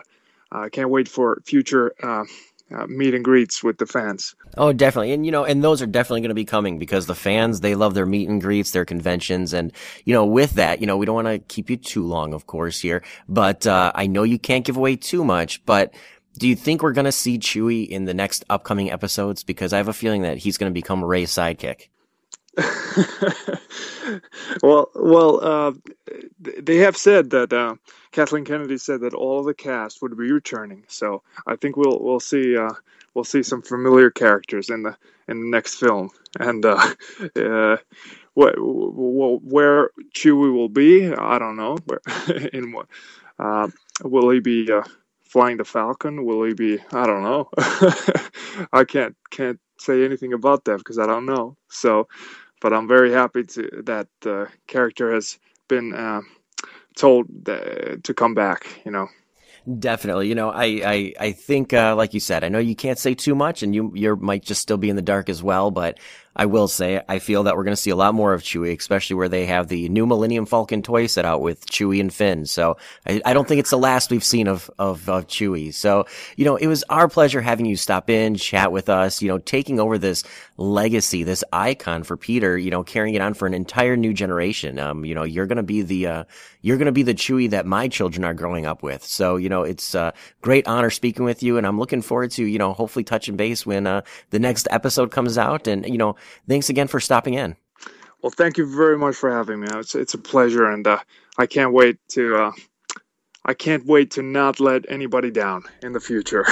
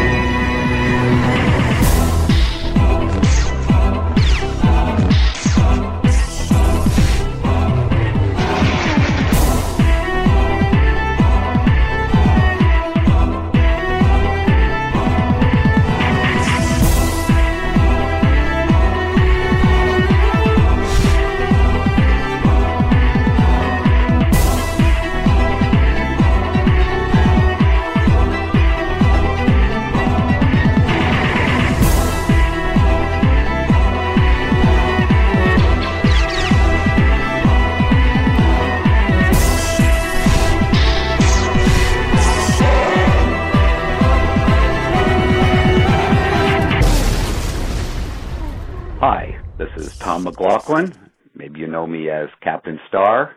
Maybe you know me as the writer director of Jason Lives Friday the 13th, Part 6. Or maybe you know me as the lead singer of the rock and roll band The Sloths. But if you want to know even more, stay tuned for something special on Disney On Demand. Oh, my siestas are getting shorter and shorter.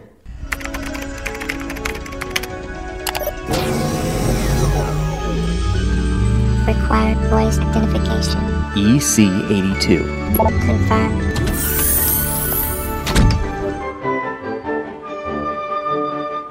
Hey gang, it's me again, Jason. Welcome back down here to the vault, where the force is strong down here. This week, we literally have a newbie to the stage. Joonas Suotamo is upstairs right now. At 6'10, there is no way he's gonna make it down here. Standing next to me, I definitely look like an Ewok. Well, make that Wicket at least. This gentle Finnish giant is extremely important to the universe, especially when it's in peril. See, he has the extreme honor to be playing with galactic royalty as the body double for Peter Mayhew, the Rebel Alliance's own Chewbacca. Since Joonas's first body of work was last year's eagerly anticipated Episode 7, The Force Awakens, I personally don't have a Blu ray to talk about. The Blu ray release for The Force Awakens will not be out until spring of this year. The wait isn't nearly as long as most of us waited to finally see what happened to Luke after the Battle of Endor, Yub Nubs included. So, in honor of our latest D Head and the legacy he will carry forward, I'm going to do something completely different. Let's discuss Chewbacca and how important he is to the Star Wars universe.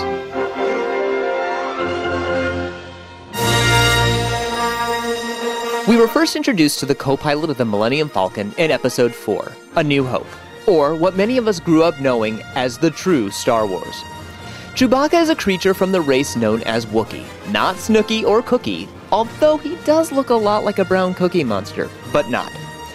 They are great warriors from the outer rim planet known as Kashyyyk. The forest home of the Wookiees looks more like what Discovery Island looks like now. Hmm, maybe there's more hope for that great piece of land vacated by Disney World. Hmm. Anyway, most of us may have been first introduced to Chewie. That's what his closest friends are allowed to call him. I like to consider me one of the lucky ones. During episode 4. However, he was an integral part to episode 3, Revenge of the Sith. He and his entire clan were veterans of the infamous Clone Wars. Later, you will see him appear in the Clone Wars cartoon. Not the original 15 minute vignettes from Cartoon Network, but the true canon Clone Wars with Ahsoka and the youngish Anakin Skywalker. It was during that time the Wookiees were wrangled into slavery by the Galactic Empire. Chewie was one of the lucky Wookiees to survive. Not too long after, he met his best friend and confidant, the charismatic smuggler and nerf herder, Han Solo. Flash forward a few years and warp to light speed in order to land on the desert planet of Tatooine. It is now the Great Galactic Civil War, better known as the starting events of Episode 4, as read by the scroll. In Mos Eisley, a place you will never find a more wretched hive of scum and villainy, we find our intergalactic bromates in the cantina. There we will find not only does Han Solo shoot first, and I stand by this, but also Obi Wan Kenobi, Luke, and the droids. They need transport from Tatooine to Alderaan. Obi Wan commissions the two pilots, thus forming our alliance, and the world will never be the same. Well, mine changed. I found a ragtag crew that I could strive to become. Okay, I could never wield a lightsaber or blaster, but I can dream. Arriving at the coordinates to where Alderaan is supposed to be, we only find planetary debris. Alderaan has been destroyed by that moon. Wait, that's no moon, it's a space station. Yes, the Death Star. The group is brought upon the Death Star where they meet Princess Leia Organa, better known as Luke's sister, rescue her, place themselves into a trash compactor, and dismantle the tractor beam. All complete in a few hours' time. Well, about 20 minutes in film length, but you know what I mean. Leia leads them to Yavin 4, the new base for the Rebel Alliance. Not wanting to leave too soon, Han and Chewie help Luke destroy the Death Star in a last minute save. This changes our smugglers to lovable heroes. Heck, they were lovable to begin with, regardless which side they stood. A few years later, about three to be exact, Chewie and Han are still assisting the Alliance. Some may say they found a home amongst the good guys. Okay, it's more for the love of the princess and the fact that the Falcon needs some repairs. We enter The Empire Strikes Back. Here, our Wookiee warrior takes part of the battle on Hoth, escapes death by Mynock and Space Worm, and the betrayal of everyone's favorite Colt 45 drinker, Lando Calrissian. It is on Bespin, the Cloud City, Chewie witnesses his best friend being frozen in carbonite. On the promise of his best friend, Chewie protects Leia and vows, or growls, to save him from the clutches of Boba Fett and the nefarious Jabba the Hutt. So, with a shattered C3PO on his back, it is time to trust Lando and head back to Tatooine to save Han. Another three years go by. Boy, that's a long time to be a frozen wall decoration and to concoct a plan. Luke, now a Jedi, well, almost. He still needs to do the father confrontation thing. It'd be better with therapy. Along with Leia, soon to be clad in golden bikini, the droids, Lando, and of course Chewie, frees Han from the slimy hands of Jabba, only to be threatened to be tossed into the Sarlacc pit, a place where you will slowly be digested for over a thousand years. With the help of the Force, friendship, and Han's temporary blindness, Jabba and his evil followers are destroyed. What a terrible waste of a sail barge, along with the possible death of Boba Fett. I still have my speculations on whether he's dead or not, but I think he deserves a more fitting death. There is no rest for the wicked. After Han's rescue, Chewie and the gang must head to the forest moon of Endor, where the Imperial Empire has placed a shield generator made to protect the newly created Death Star 2, the sequel.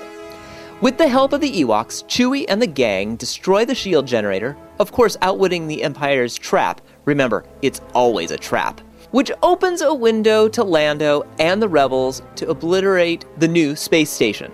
Now, with a fallen Empire, also known as the redemption of Darth Vader and the tossing of the Emperor, it is time for a new republic, a team Chewie definitely can stand behind. Flash forward 32 years, where we finally see what happens to all of our friends after the celebration on Endor. Luke plays the most evasive game of hide and seek ever, and Han and Chewie return to the smuggling ring.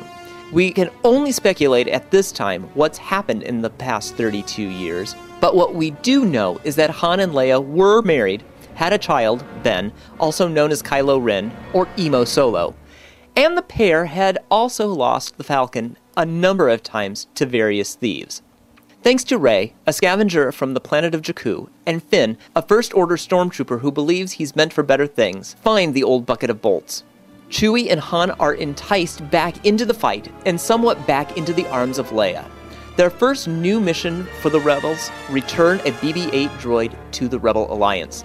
This droid has the last part to a map that will lead them to Luke. Accomplishing that, Chewie is then cast into another battle, this to destroy the First Order's superplanetary weapon known as Star Killer. Seriously, it's a planet, a real life planet that sucks the energy from a star, only to destroy not a planet, but many planets.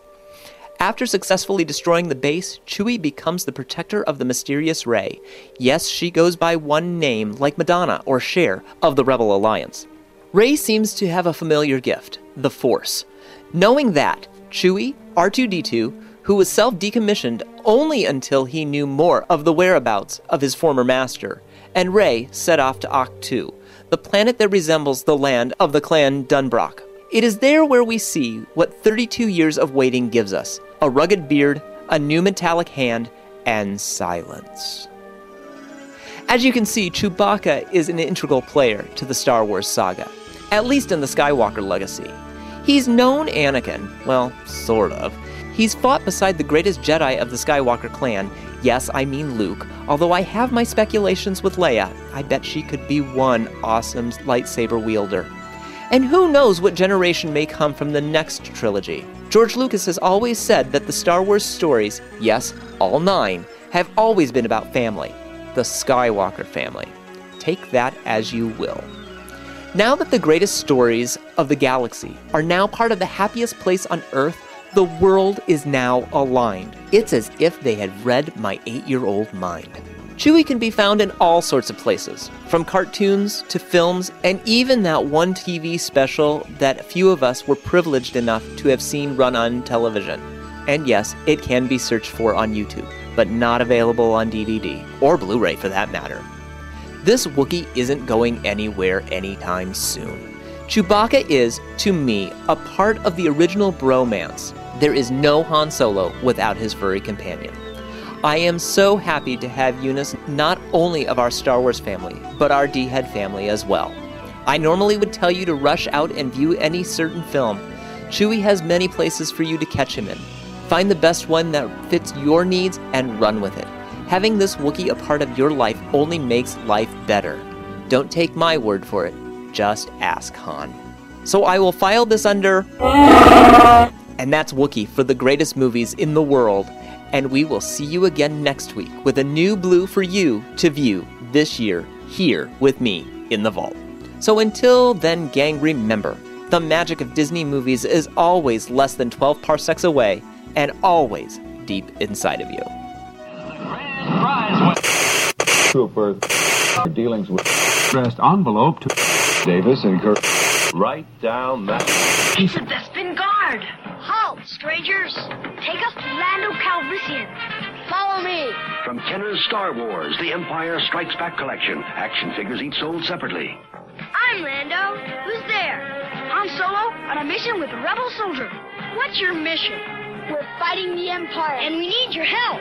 Han Solo, Rebel Soldier, Lando Calrissian, and Bespin Guard, each sold separately. From Star Wars, The Empire Strikes Back collection. New from Kenner.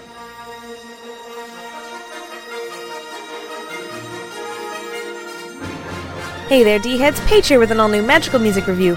Joonas Suotamo of Star Wars fame stopped by a little earlier, so I thought this would be the perfect opportunity to pull out the soundtrack from the latest film, Star Wars Episode 7 The Force Awakens. Once again, the great film composer John Williams is at the helm of the exciting score. Bringing the new film to life, it complements the events on the scene to a T. I don't think the soundtrack needs much more introduction. I have our selections all queued up and ready to go, so let's get to it. Strap in and prepare to jump to light speed as we take a look at the score for the latest in the Star Wars saga, The Force Awakens. To start out, I've got the theme for one of the characters who's become a fan favorite, Rey.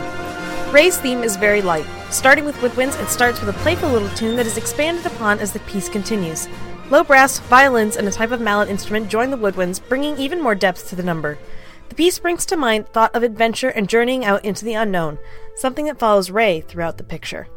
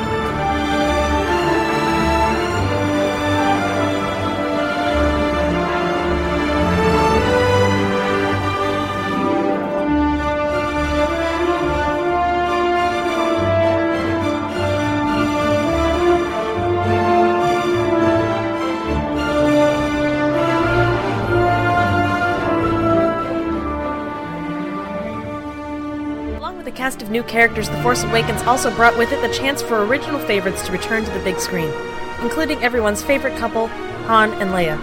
This piece begins with the moment Han and Leia first see each other after the battle at Maz's. Almost immediately, we hear the sound of their theme from the original trilogy. Also, a very light piece to start, the piece continues to build until we have a full orchestra all together, bringing with it the sense of urgency surrounding the task at hand to prepare for the attack on the Starkiller and to find Rey after she's taken. The piece brings with it a sense of familiarity from the original films.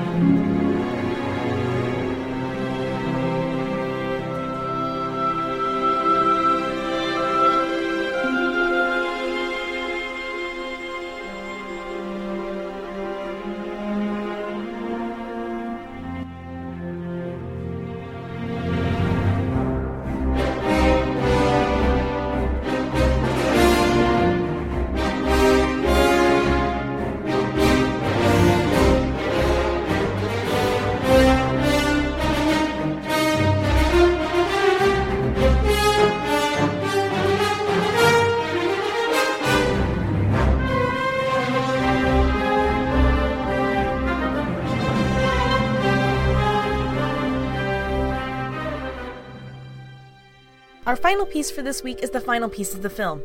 The Jedi Steps and finale begins with Rey's climb to the top of the mountainside, finding, of course, at the end of her journey, a lone figure.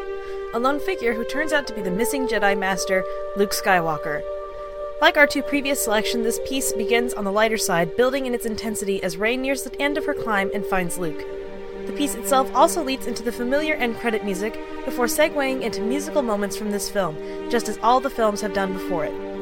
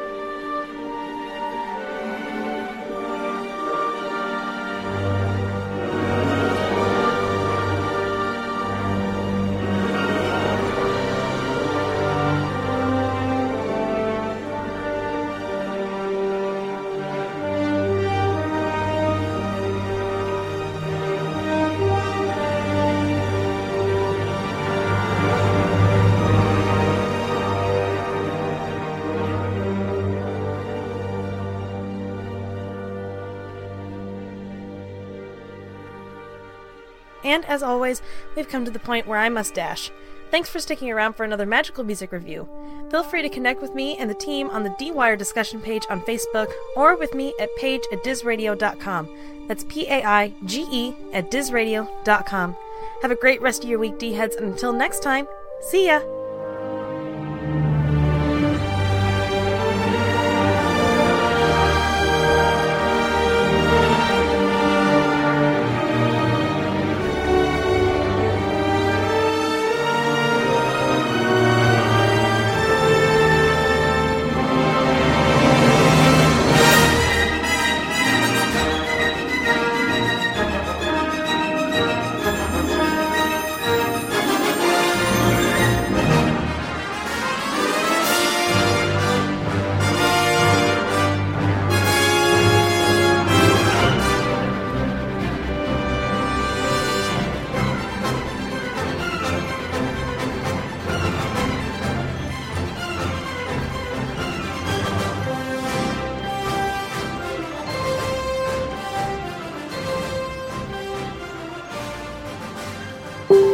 For me now, my son is four, so we're definitely approaching the time where you have to have the talk. There's a lot of questions I think that once she starts talking, uh, she'll probably throw at me. He doesn't know much beyond what he's learned from me in terms of who the characters are. They may not be understanding what they're you're, they're being shown, but it's getting in there.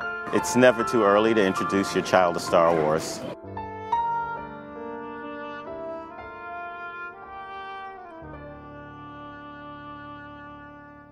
I think probably the earliest you can get the kids involved in Star Wars, the better. I explained to my son that the Force is uh, a mysterious power that flows through all of us that binds us all together.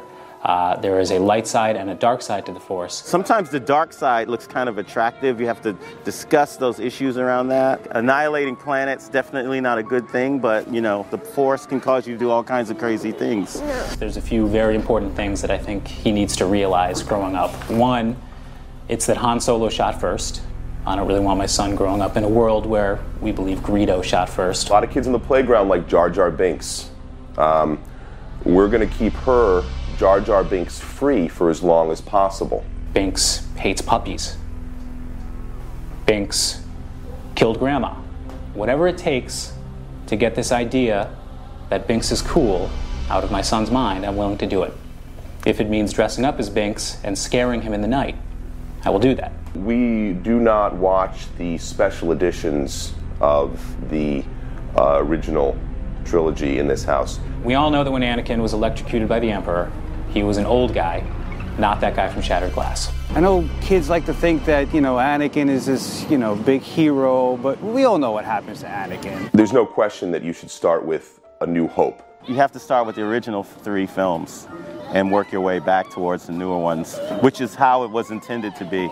I want her to have the same feeling that I did uh, when she's watching Empire and it's revealed by Vader that he is Luke Skywalker's father. The main thing is not to tell anybody who Luke Skywalker's father is, and the fact that Princess Leia is actually his sister. Because it gets pretty weird there when he has feelings for her. Many other Star Wars aficionados have taken issue with my decision to tell my son that Darth Vader is in fact Luke's father. But until you've walked a mile in my shoes, unless you were there that day when he asked the question and he had the little book with the pictures and he wanted to know, I didn't know what else to tell him. So I told him Darth Vader's Luke's father. Does that make me a bad father? Probably. He's not his father. It wasn't like this when I was a kid. The movies were unveiling themselves to me in periods of like three or more years, one after the other. It wasn't this wealth of information just like smacking me in the face. My parents didn't have to deal with this. All you can do is hope, really. With, with anything else, you just hope that they uh, they remember everything that they were taught and and they use it. I didn't start early enough with this one. I wish I had.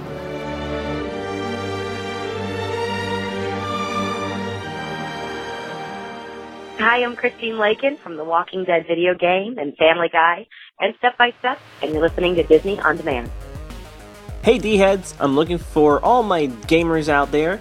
If you're liking the games where it's Candy Crush, puzzles, and maybe some little Disney flavor, well, I have a fun game that you can download for free in the Apple App Store, and it's called Dream Treats. Yes, this Disney made a fun Candy Crush bejeweled type of game where you they enhance with wonderful Disney magic, of course, with your fun-loving Disney characters. Your own customization where you can put your face in the game. Yes, you can. You heard me right. You put your face in the game where you're playing challenging games, puzzles related, by figuring out how to get some power ups. There's gems, and of course, Disney food. Yes, you heard me right. Disney food. We're talking about Disney cookies, treats in the form of bakery goods, of course. We have the churros, and maybe you'll see a, a turkey leg here and there. Yes, all this wonderful goodness is making me hungry while playing this game. I got a chance to review it and play it for myself and it's pretty addicting. If you like that type of challenging puzzle games and you see maybe a Disney character here and there, and let me tell you, the animation is pretty spot on. It's really reliable, and you can go through different levels through the Disney parks around the world. Yes, you can go to the Disney Magic Kingdom down in Florida. You can also fly over to Tokyo Disneyland where we can see Alice with playing some fun games and, and there's some hints if you need some help. There's a little how-to video on how to get the little gems and coatings and getting those power-ups is very important. Yes, power-ups are really cool. Uh, I haven't posted my picture quite yet playing the game, but it's pretty funny. If you get a chance, you can follow me on Twitter at Randy Dorney, and I can maybe tag that in the D- Diz Radio Facebook page where you can see that as well. So check it out. Uh, it's called Disney. Well, it's made by Disney, of course, but the game's called Dream Treats. Yes, search it in the Apple App Store. It is for free. Be sure to add it on your um, iPad, iPhone, and iPod devices. Check it out. Dream Treats. Well, this is Randy signing out for Disney's Multimedia. Be sure to keep your eyes, ears, and senses alerted with the latest Disney multimedia around you. Until then, see you next time. All right, LVD heads, so I am back, and I hope you enjoyed this week's show. We took you to a galaxy far, far away, lots of fun, and even to Finland. Yes, it may not be a galaxy far, far away, but it's far away from us here in the States. And I want to extend a very special thank you once again to Joonas Suotamo for stopping in here this week. Thanks for stopping in, chatting with us, talking about carrying on that role of Chewbacca, who is an icon within the Star Wars universe. Thank you for stopping in, chatting with us, and just making it magical with the newest installment of Star Wars. And come on, it's Chewbacca. I look forward to seeing you in upcoming episodes of Star Wars as well. Like I mentioned, I think he's going to become Rey's new co pilot. And, you know, come on, you have the best mentor to carry on the legacy in Peter Mayhew. Thank you, Joonas, once again for stopping in here at the show. I'd also like to thank the D team. Yes, Aaron, Caitlin, Nathan, Randy, Jason, Cody, and Paige, all for stopping in here this week with their signature segments. Without them, you'd have to listen to me ramble week in and week out. They are the ones that truly make the show magical, bring you information, fun, and tidbits. So thank you to the D team for stopping in, and remember to connect up with the D team on our official website at dizradio.com. And finally, yes, you know it's coming. I want to thank you, the D heads. Without you, there would be no show. You are the reason we continue to bring this show to you for the last six years, all the magic and memories from your lifetime of Disney. So thank you, the D heads. You are the reason we continue to bring this show to you every single week. And you are the ones that send us the magic, the love, the pixie dust to keep the show going. So thank you, the D heads, for truly allowing us to make it magical for you every single week. So, all of you D heads, with that said, lots of fun on the horizon next week. Yes, we went to a galaxy far, far away. And before I clue you in as to next week where we're going, because it's another mythical land, well, I'm going to give you all the different ways you can stay connected here at the show first. And first and foremost, you can always visit our official website at dizradio.com, D-I-Z-radio.com. There you can find our full list of past shows, the complete archives, our latest news blogs, our Lifetime of Disney player, our podcast archives, and more right there on our official website at dizradio.com, You can also connect up with us all over the social media outlets on Facebook at facebook.com slash Disney On Demand. You can friend us on Facebook as well. You can also find us on Pinterest, Twitter, Instagram, and more. Just search Disney Blu, that's B-L-U, Diz Radio, D-I-Z Radio, or Disney On Demand, all of which are going to help you find our fun little magical show here at Disney On Demand. And remember, you can always subscribe and get the latest shows on your mobile device, your Android, your tablet, and more just by subscribing through iTunes and Stitcher Radio. You can go there, subscribe, and get the latest shows as they get released to enjoy, pass the time away, listen while you're working out, while you're driving home from work, in the office, at home, with your children. You can subscribe and get the latest shows as they get released through iTunes and Stitcher Radio. And remember, you can find all of these links on our official website at dizradio.com, D-I-Z radio.com. So, all of you D-heads, with that said, I did mention. So, this week, we went to a galaxy far, far away. Next week, we're going to go to a mythical land, a Storybrooke land, a land that takes you into the world of many of the fairies, the princesses, the princes, and of course, to some favorite pawnbroker shops. I'm going to leave it at that, but let's just say when you are part of this fantasy, you always have a place you want to go get a bite to eat. Hopefully that clues you in as to who our guest is going to be next week. So, all VD heads, with that said, I am out the door. We have a busy weekend with the Pinewood Derby for the Scouts. It's my birthday and so much more. So, with that, I'm going to leave you with a little bit of a party song here. Yes, it may be the Empire, it may be Darth Vader, it may be dark and evil, but not when you add a little bit of party and dubstep to it. Until next week, all VD heads, as I always say, take time, slow down, and never neglect family for business. Until next week, I'll catch you online. Have a fantastic weekend, and may the Force be with you.